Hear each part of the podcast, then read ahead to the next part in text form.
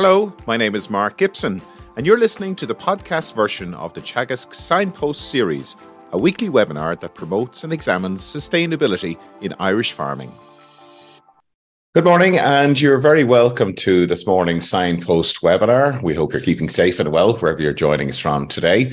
Pollinators, we know, provide a vital ecosystem service to the agricultural industry, but are we doing enough to help our pollinators and the wider biodiversity on farms across the country? Today, we're joined by Ruth Wilson, Farmland Pollinator Officer from the National Biodiversity Data Centre, working on the All Ireland Pollinator Plan, and Dr. Catherine Keena, Countryside Management Specialist with Teagasc, and also a member of the All Ireland Pollinator Plan Steering Committee. Ruth and Catherine, you're very welcome to this morning's webinar. How are you, Mark? Hi, nice to be here. Great. Um, so, Catherine, uh, thanks for joining us this morning. You're going to help us with the questions later on, and and uh, some of the answers as well, hopefully, uh, mm-hmm. because we uh, we uh, this is a very topical area. And uh, so, Ruth, maybe you could just introduce yourself to to our audience this morning and and some background on yourself, maybe. I'm the Farmland Pollinator Officer with the All Ireland Pollinator Plan, and that's implemented through the National Biodiversity Data Centre, um, based out of Waterford. Um, and my role really um, is they realize that we realize how important farmland is for our pollinators and wider biodiversity. Um, so it's a very interesting role and just uh, to engage with farmers as much as possible. Um, I was previously a biodiversity officer with a local authority, um, but uh, I, I, grew up on a farm. So um, that was really uh, what drew me into the post. So um, so you have a, a deep understanding of of the, the cycles of what happens on, at a farm level. Um, um, yeah. And the early mornings, of course, as well. Um, and the late evenings. and the late evenings, indeed. Um, so, so Ruth, um, if you could maybe share your presentation with us there, you're going to give us some practical uh, tips on, on on what farmers can do on their farms to uh, to improve biodiversity. Um, so yes, thank you very much uh, for letting me speak this morning. Um, and I was just going to outline, um, just give a wee outline about the All Ireland, the All Ireland Pollinator Plan, and um, then just some simple actions or what to look out for on your farm that can help pollinators and wider biodiversity. Um, and just just to um, thank uh, the Department of Agriculture who fund the the post uh, within the Biodiversity Data Centre um, and supporting the All Ireland Pollinator Plan. So just looking at Ireland and um, the wonderful biodiversity that we have, um, we've over 30,000 species living in uh, 117 habitats. So it is very biodiversity rich in Ireland and um, it's uh, it's uh, wonderful if we can, you know, uh, help that biodiversity because it is in decline and that's a huge problem. Um, and we depend so much on it. Um, so it's really working with nature um, to help it. Um, the pollinator plan has taken pollinators as um, an important element in biodiversity. Um, it's an easy an easy tool to let us understand, you know, the impact that we have on pollinators and wider, wider biodiversity, and we can communicate that as a simple, clear message um, we can also monitor the changes and um, always protecting pollinators, and it ha- um, it's good for biodiversity as well. Um, sometimes it can seem complex what we're talking about when we say to protect um, biodiversity, but uh, it's really um, just to break it down and make it you know as simple as possible. Just to uh, run through some of the benefits of biodiversity. Um, economy and wealth. Um, uh, in Ireland, you would know apples and oilseed rape as benefiting from the, the service of pollination, which is free. And um, that benefits us, our economy and wealth. For our general health and well-being, then we get a lovely wide variety of fruit and vegetables that are nice and plump and um, well developed because of pollination and um, because pollination happened. And then the our wild plants also benefit greatly um, from the service of pollination. And uh, that helps them become resilient. And also, we'll all be familiar with um, the lovely harvest at the end in the autumn that all biodiversity benefits from fruits and seeds. Um, just to say a wee bit about pollinators, uh, um, we have over 100 uh, uh, bee species in Ireland. Some people may not be aware of that. Um, so we have one managed honeybee that lives in a, in a hive. Then we have our wild pollinators, which are the majority. Um, we have 21 bumblebees and 80 solitary bees. And um, unfortunately, our wild pollinators are um, a third of our wild pollinators are threatened with extinction in Ireland. So they're not doing so well. Um, the honeybees are doing okay, and there's more beekeepers, so they're they're actually doing okay in numbers. Um, and we do a bumblebee monitoring um, project that has shown that decline, um, and it's sort of four percent year on year um, a decline. Um, even common species like the common carder bee is now showing a, a you know decline, and some of the rare bumblebees are showing severe decline. And this is really because um, a loss of um, semi natural habitat uh, in, and uh, just a consequence of how we manage the rest of the lands- landscape. Um, so within the All Ireland Pollinator Plan, um, you be, you may be aware, um, we had there was the first plan was 2015 to 2020, um, and we're now on phase two, and that's 21 to 25. Um, the momentum built up in the first plan, and it's just trying to push that forward and keep it going. Um, and it's being supported um, by you know government, local communities, um, education authorities as well. So um, a really good momentum. the first objective is uh, farmland to make farmland more pollinator friendly, and that's the team there. Um, Dr. Una Fitzpatrick is the chair and manager of the pollinator plan, um, and myself as the farmland officer. and along the agriculture line, then we have an agribusiness advisor as well for the businesses that are on board. And in, in this new plan, um, we one of my roles is really a lot more direct engagement with farmers out on the ground, chatting to them and um, supplying information, directing them um, to get information, um, and training as well, and develop more evidence based resources. Um, we'll also be doing, uh, as part of the, the data centre, we do our annual Farmland Festival. Um, so that takes place in May, and definitely one to look out for on social media. Um, and it's a lovely project to get engaged with, engage with, and um, support and it's really just to celebrate the lovely biodiversity, amazing biodiversity that is on farmland. And also the track changes. Um, the project started last year, a pollinator monitoring scheme um, that will be monitoring um, uh, across Ireland how, how our pollinators are doing. I just mentioned a quick uh, an EIP project protecting farmland pollinators.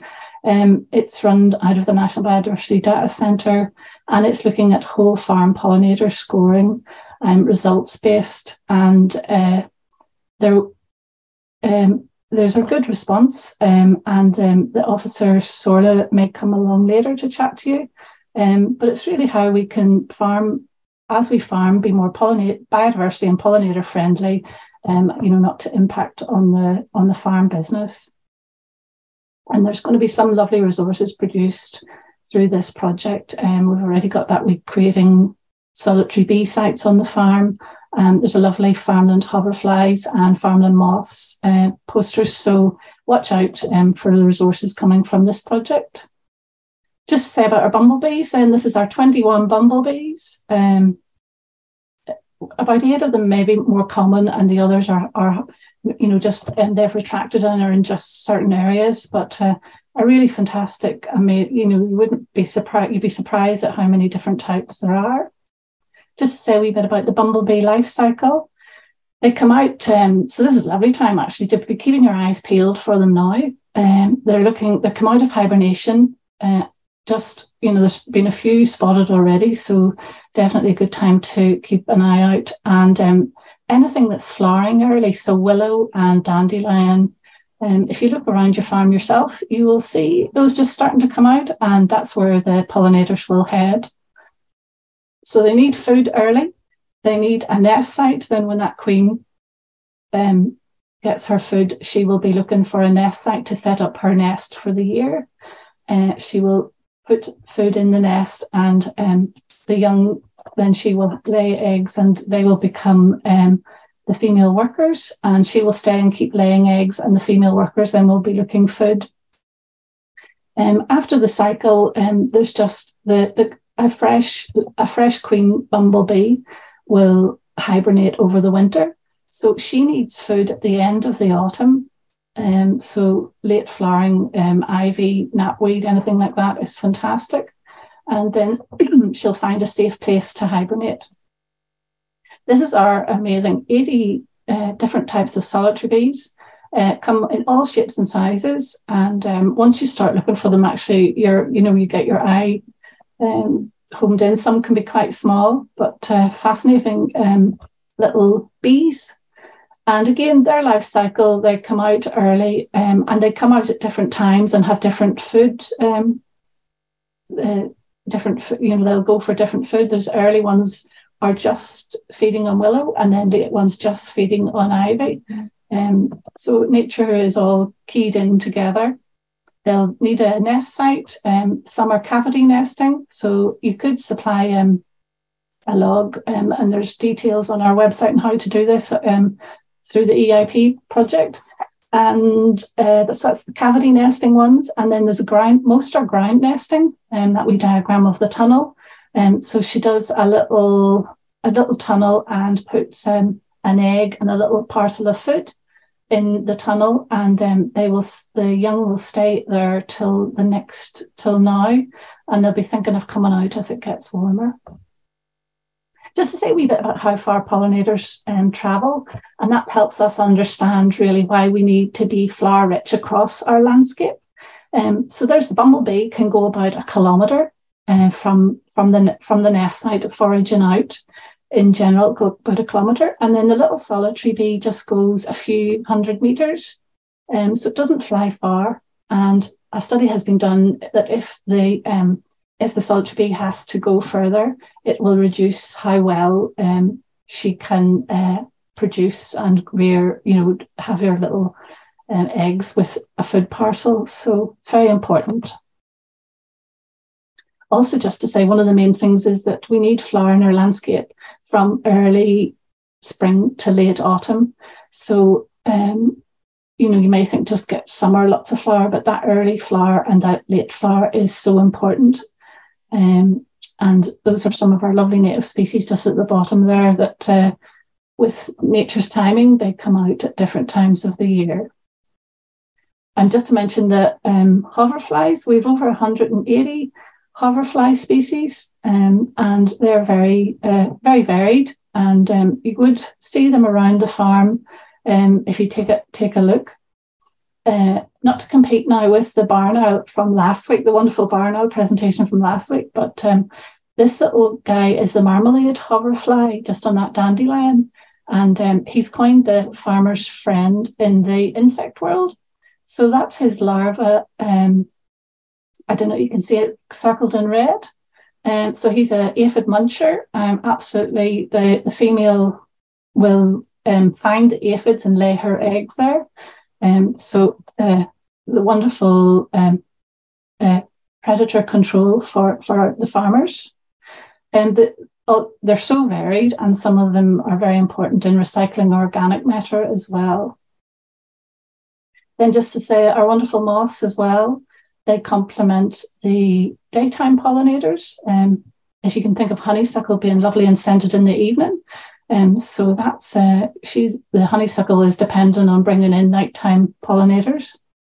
Um, so we have they're complicated as well because they need um, they may need a different uh, caterpillar food and then an um, nectar and pollen as an adult.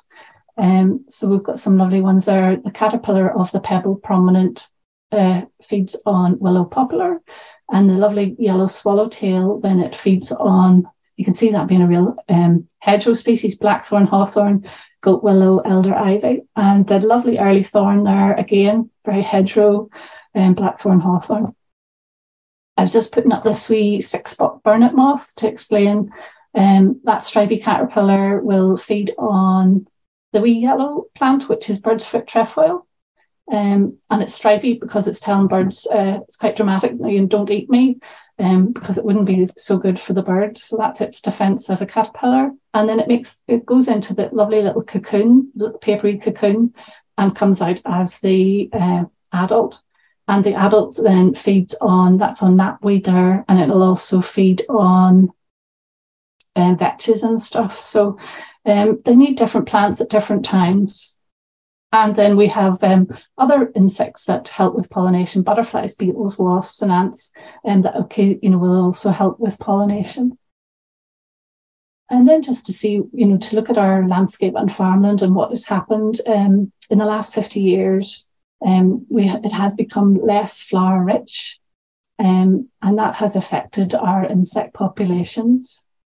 So I'm just going to go through t- 10 actions here. I've tried to use as many photos as possible um, just so that you can get an idea of what, what uh, we're talking about. And that's to get food, shelter, and safety in the landscape.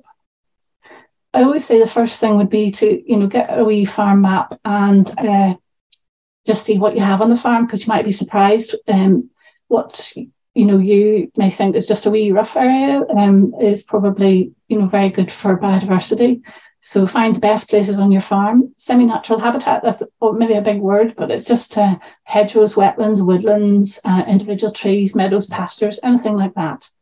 And it's keep those wee rough areas um, and uh, maintain them. They may need a bit of help, a bit of restoration. And then the last thing would always be to create, um, but it's first to maintain what you have. I just running through some of the habitats there so you get an idea.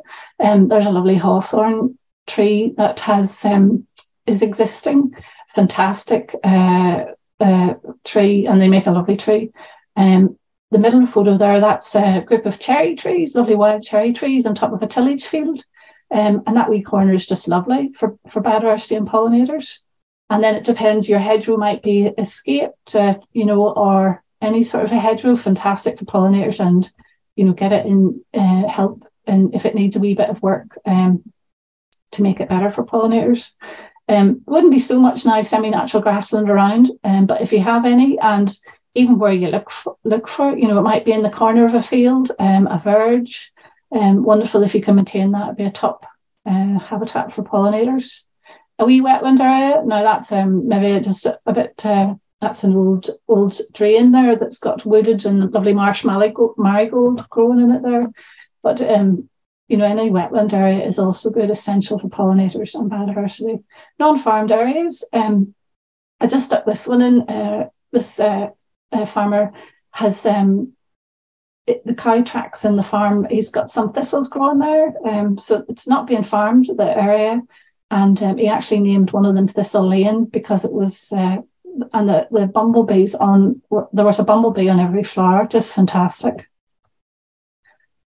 Then just to look at hedgerows, how important hedgerows are and what you're after are thick base, um, uh, foliage to the ground, tall, uh, continuous without gaps. It's so important that um, they form a network really across your farm, sort of like a highway, um, and that helps. Um, it'll help you you know the value to your livestock with hedge um, shelter shade and and it helps with soil as well.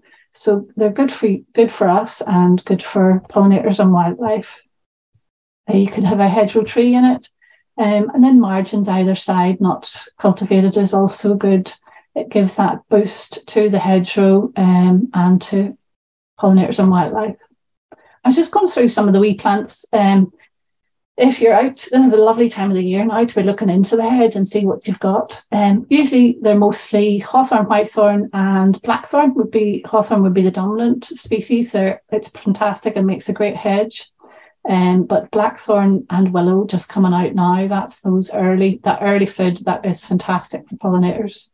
Um, I've put holly in there. Um, it's always nice to have a mix. Um, this is some of the plants I've just popped up to you know mix in with your hedge um, spindle. That's the wee delicate flower of spindle. You would mightn't see it, but um, you might notice the little fruit at the end of the year, scarlet, pink, and quite. Um, you wouldn't think that's a native plant. Uh, so a fantastic wee plant. elder, honeysuckle, guelder, rose, dog rose. So it's important if you can incorporate these into your hedge as well. Two species that may be overlooked, um, bramble and ivy. Um, bramble is fantastic. It flowers relatively early and that goes through right to, I've still seen them flowering in October, even November. Um, and if you watch a patch of elder on a sunny bank, a patch of bramble on a sunny bank, um, you hopefully will see bumblebees and they just move from flower to flower. Amazing resource, as is ivy late in the year. And um, if you've ever looked closely into um, an ivy flower, um, they're really quite stunning. So, two uh, plants that sometimes we try to control around the hedgerow or farm, um, but if you can leave areas, fantastic. Then, just in the management, um, A shape's best, that to get that nice thick bottom. Um, and if it's an escaped hedge, there's a this is a wonderful uh, escaped hedge here on, on in the image. Um, and it may be that you, you don't cut it because it's so valuable as it is, or you may need to do a wee side trim um, if, if that's what you need on the farm. And moving into the pollinator friendly trees, um, again, I've mentioned willow again. Um, other wee pollinator friendly trees would be crabapple, again, the hawthorn, I've mentioned that, um, wild cherry as well, and rowan. And that's just the form that um, the pollinator trend, pollinator friendly trees tend to be a nice form. You know, they're nice, compact, small tree. And um, there's a hawthorn and the cherry. Willow, now the different willows, some can be a bit scruffy or whatever, but this willow here has formed a nice, uh, you know, a nice shaped tree.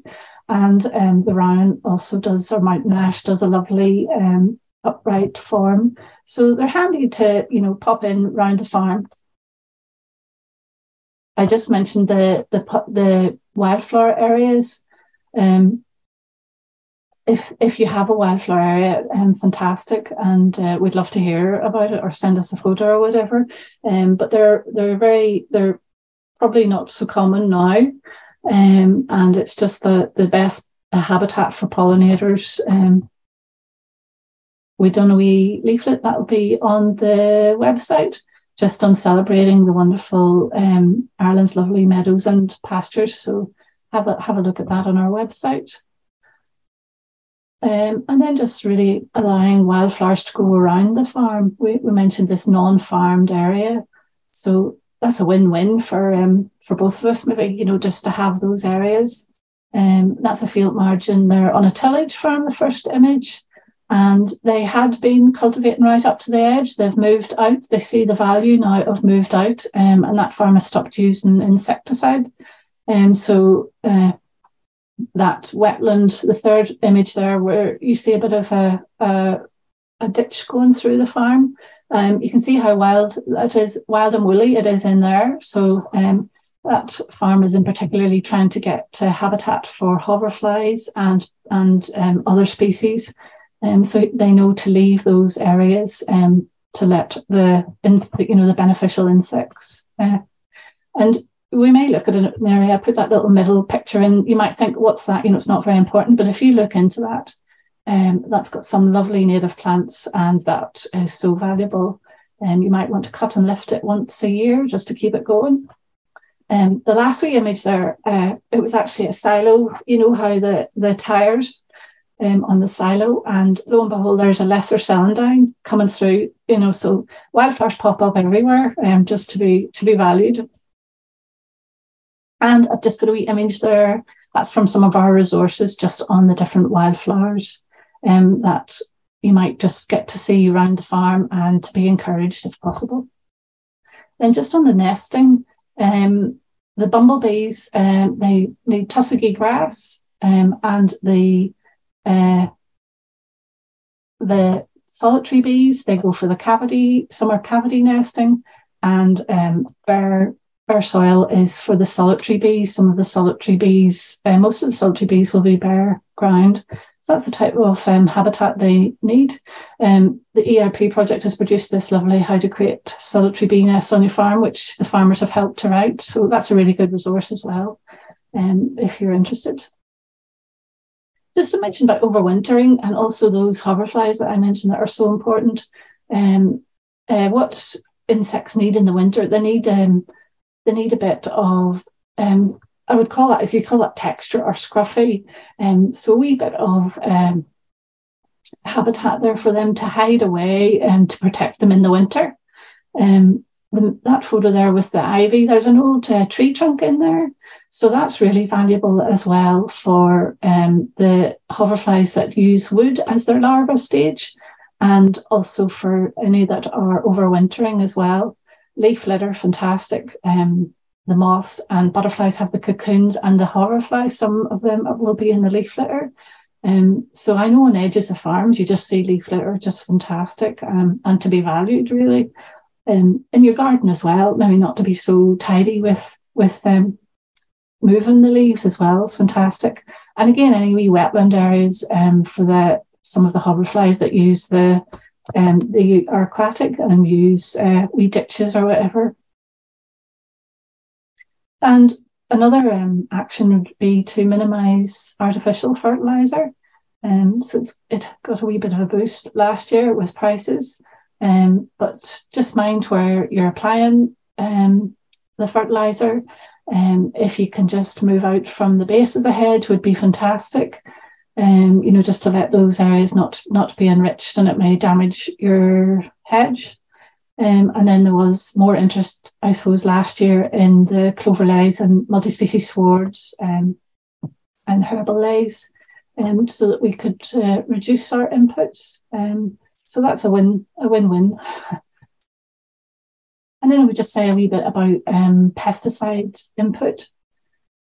Um, the herbicides, um, I don't, I w- I wouldn't particularly like that look of um, the the wee image there of what herbicides does does to grassland. You know, after you don't see it for a wee while, and then um, it just goes brown. And uh, I, I think, do you think people like that? I'm not quite sure why they like it, but uh, you know, it would have been easier maybe just to, I'm not sure why you would do it, you know, just get the strimmer out or, um, yeah, might take as, as much time as uh, getting the knapsack out.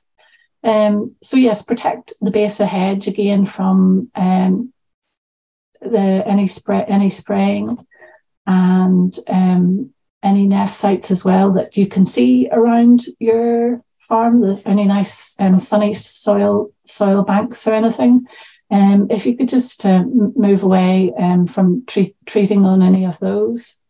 Again, with insecticides, um, if you can reduce the number and frequency of applications, um, that would be fantastic. And, you know, the calm days, um, spray and calm days and use uh, low drift nozzles.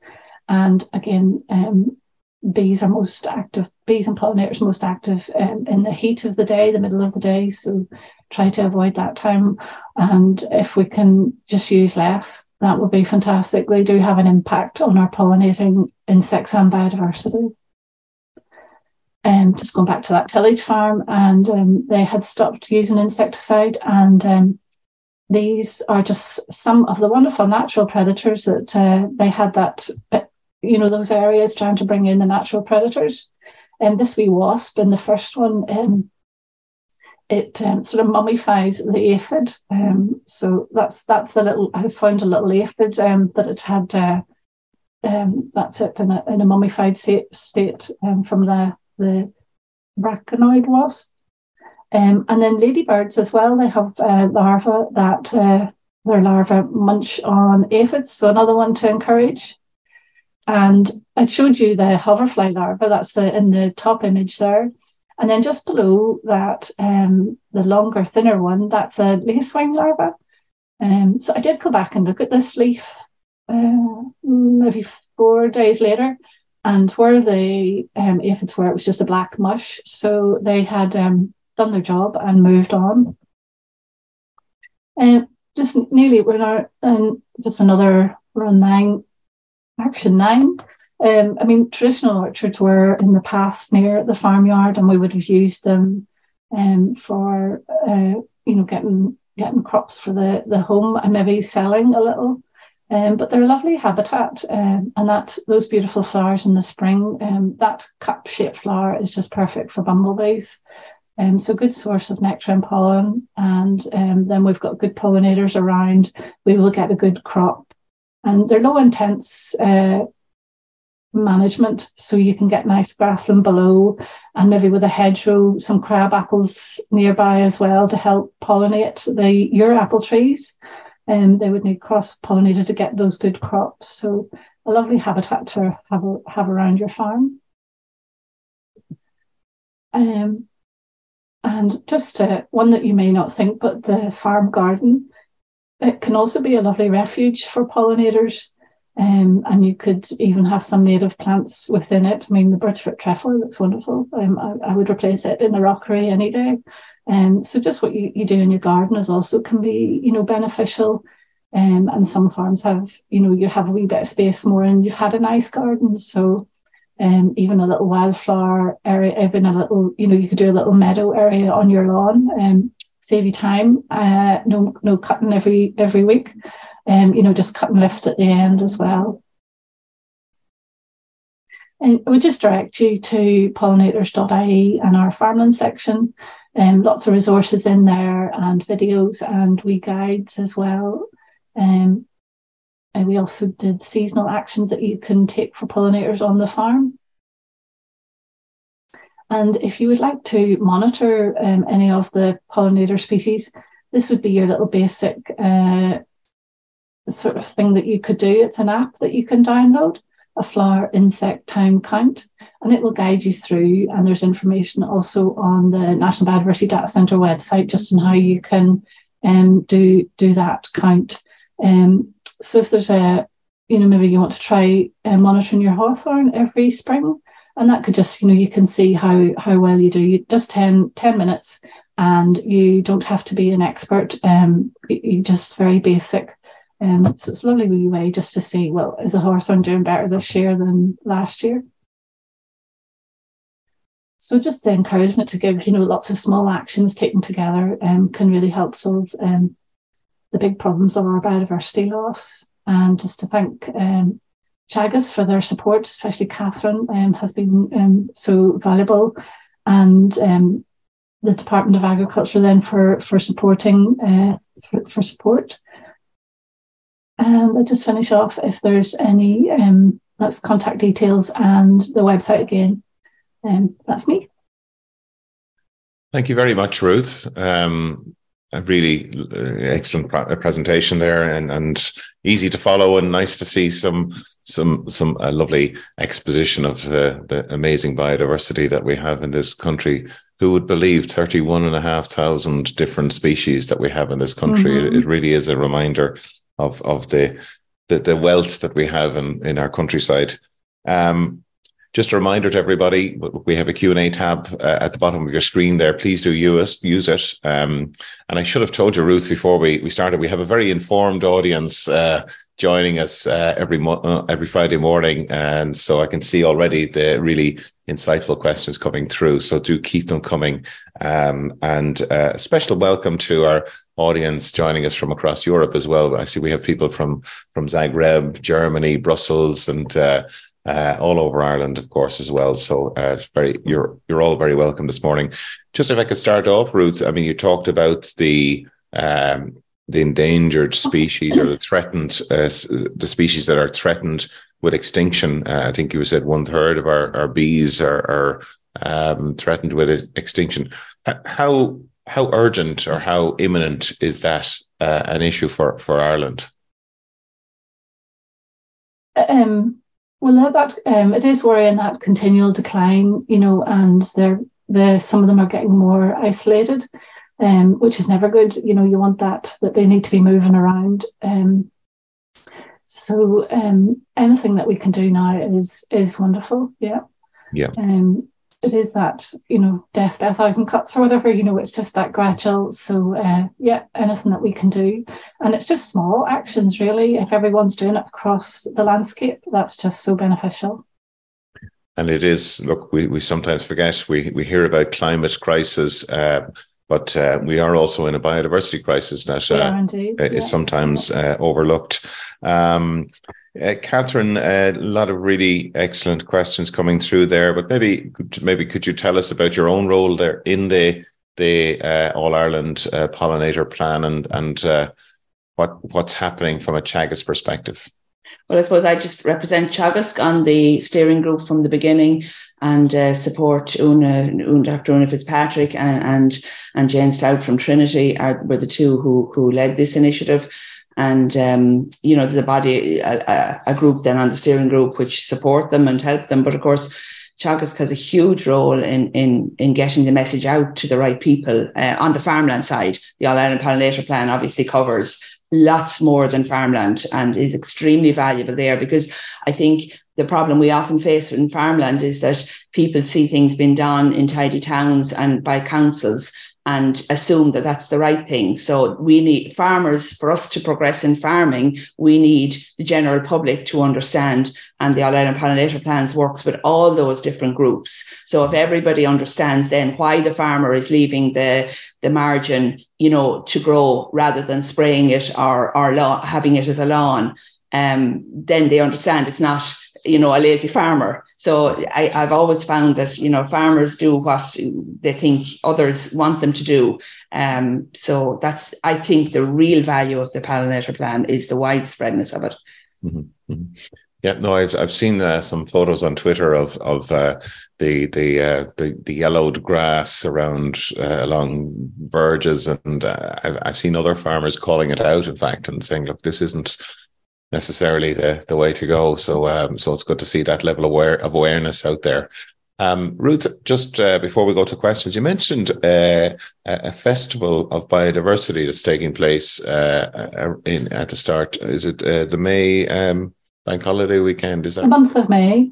The month of oh, the month of May. So the, yes. from the first of the thirty first of May. Um, have you any details you can share with us at this stage? No, just keep a lookout on social media. Uh, okay. Yeah. Great. Yeah. No, that, that that that that's maybe something we can look at closer to yes. the date. Um, so, Catherine, uh, questions really extra yeah, questions coming through there. Questions, and I suppose the the the, the old chestnut uh, Ruth coming through. Uh, they have been so inspired by the lovely pictures of the meadows you have shown. People want to plant them. So, what uh, planting on farms?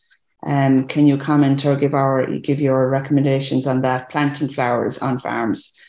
Uh, the pollinator plan wouldn't recommend that you plant.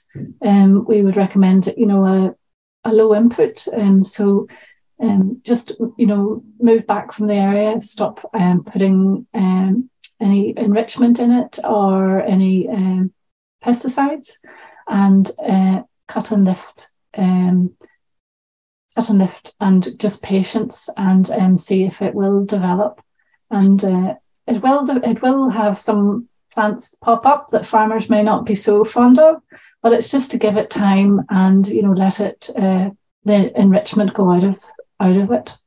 And a related mm. question, Ruth. Um, sometimes people, if they have inherit or, or come across those beautiful fields, they think we'll put a fence around them and we let them, we won't touch them. Um, can you comment on the need for the management? Yeah, I think you touched on it in your talk that they need um, species rich grass yeah. and our pasture. Yes. Yeah. Um, if it's good, you gotta go look at what what how you've been managing it, you know, because we do have the knowledge, and um, obviously that who the farmer has been has been managing it in the right way. So I would continue that management. Um, if it's cut and lift, um, usually at the end of the season, if the farmer wants to take a hay crop, it's usually um, July that that would be cut and lift, um, and then if it's an area that you want, um, you know, it, you know, just depends on what what the what the farmer's doing. Um, but the later will be more beneficial to pollinators. But uh, you know, we have to work with you know with farmers. Okay. But the, but the key point is that it, it does need to be cut or it will turn into scrub and you lose the flowers, is it?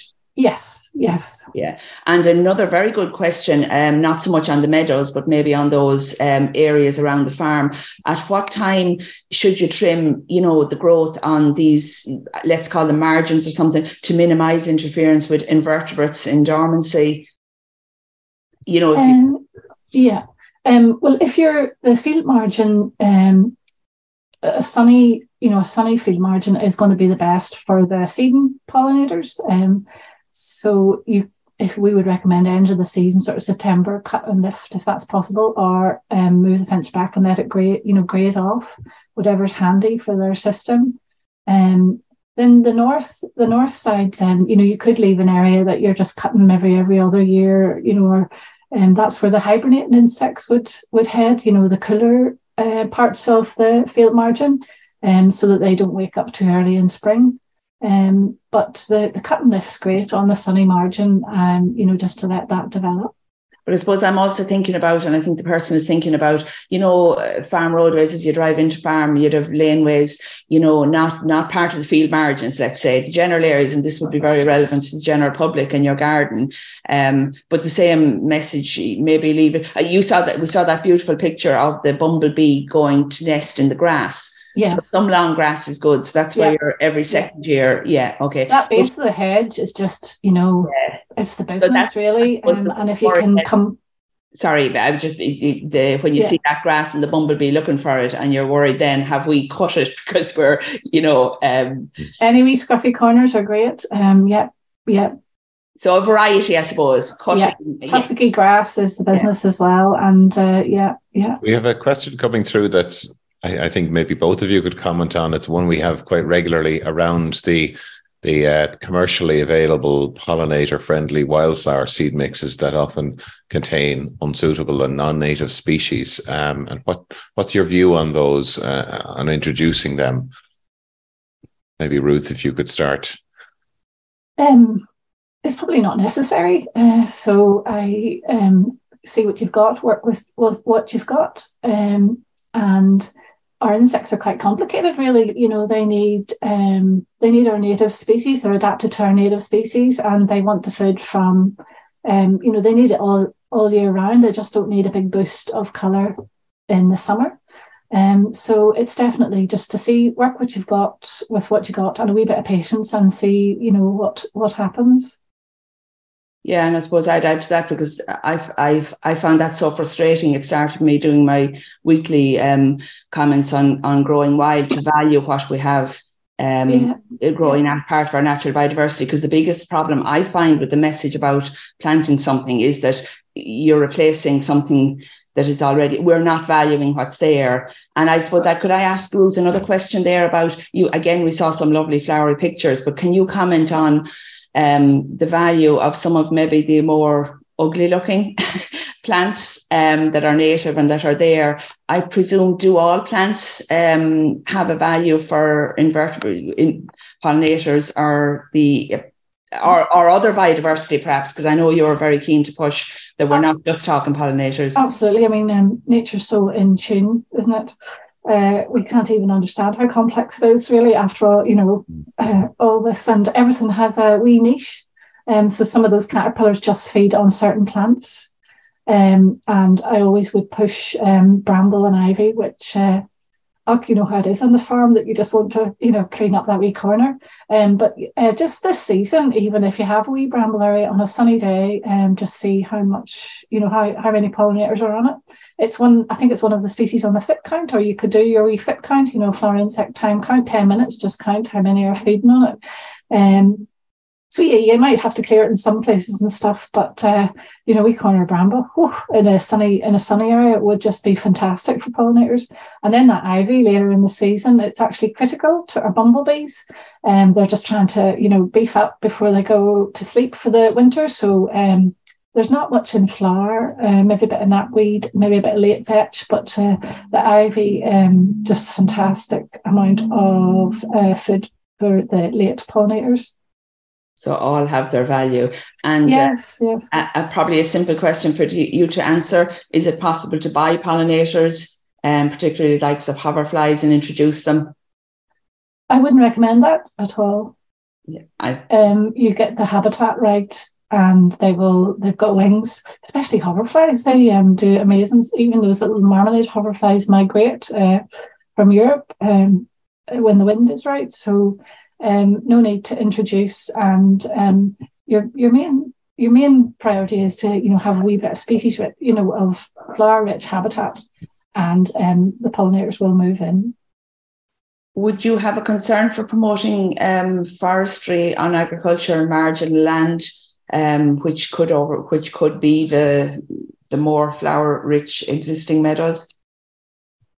Um, well, yes. Um, any area that would be planted, um, you would have to take care. You know what uh, criteria you were using to where you plant trees. Yeah. Um, so, yep, some habitats are, um, you know, they'll be too valuable, you know, as semi-natural habitat to um, plant. So you would just have to take care where you plant. Okay. I mean, there's a lot of uh, focus. It's just a, a, remark or an observation there. We we focus a lot on the the pollination um, function of of these uh, species, but then you know, the, often these species are food for for other uh, animals up the, the, the food chain as well. I know. Um, uh, bats, for example, you know, eh, you know, yeah, moths yeah. are a, a very yeah. important food source for them, and and that interconnectedness is it just uh, can't be underestimated. Yeah. Um, you get a good healthy insect population, and then that's for the birds, the bats, and then for the the higher species as well. so yes, it's um, it's all it's all connected and linked in. Yeah. Ruth, you had a lovely fact there about the 300 meters, and somebody's wondering is that the um, are flowers within that eh, okay, or is there something about 150 meters? You know, is it the closer the better, or there's some trees, um, you know, they don't they don't fly far, um, so you just need to make you know just if we have um it's sort of continual flower rich areas, you know, not just isolated. Um, and there's, you know, there will be variation, but they've sort of given an estimate that they only fly about 300 meters from their nest. Um, and if they have to fly further, um, research has been done to say, you know, they're not as successful, um, you know, that that season. Um, as you can imagine, they're they're using more energy to go and get food, so they'll be not able to um, lay as many eggs or have enough of those little pollen baskets that they you know they put with the eggs. So it's just stressing them a wee bit more if they have to go further. Can you comment on um, the the current work that's fencing off water courses or even dry drains you know that may hold water at some stage um, that the value or they're likely to have um, you know for for sheltering for yeah any values fencing off those areas on as we're doing under ACRES yeah, um, that's the tussocky areas, and um, trees may establish. You know, you might get willow, and um, if it's wet, uh, willow in there. So yes, they, those areas will um, will help uh, pollinating insects and uh, wider biodiversity. And I think and, the question is for the uh, the, the uh, nest sites as well. Could they yes. be useful? What's that? Sorry, Catherine. Yeah, it could be. Could they be useful as nest sites? Yes, the tussocky grass, the bumblebees, um, and then you'll get a bit of deadwood in there. Um, I think I get laughed at because I'm very into deadwood, but um, a lot of our insects need that uh, deadwood as part of their life cycle. Um, so it's never to be too too too keen on the tidying up of um, the deadwood as well and the leaf litter as well. Um, you know, very very essential really in the landscape. Question here, uh, Ruth, around the value of uh, furze and bracken uh, for biodiversity. Um, how how how would you rate uh, th- those as a uh, for as food for pollinators? Um, the the furze, uh, yes, that has um, the the um, flowers are long long season. You know, they come out. There's some out now. Um, yes, that will supply that will supply um, food for pollinators. Um, the bracken, um, not not so much for pollinators. There is no uh, food value in it for pollinators.